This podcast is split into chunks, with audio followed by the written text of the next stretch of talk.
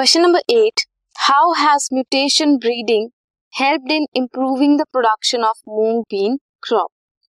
Mutation changes the base sequence within the gene. Genes के जो base sequence है उनमें चेंजेस हो जाती हैं।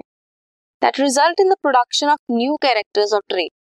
नए कैरेक्टर्स आ जाते हैं। अगर म्यूटेशन होगी एक जगह तो वो कुछ और एक्सप्रेशन शो करेगा, not similar to the parental type.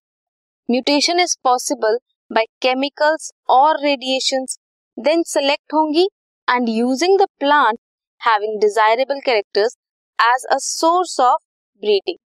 इसे कहेंगे म्यूटेशन ब्रीडिंग। मून बीन में they are resistant to yellow mosaic virus and powdery mildew were induced by mutation. This was question number eight. This podcast is brought to you by Hubhopper and शिक्षा अभियान। अगर आपको ये podcast पसंद आया तो please like, share और subscribe करें और video classes के लिए शिक्षा अभियान के यूट्यूब चैनल पे जाएं।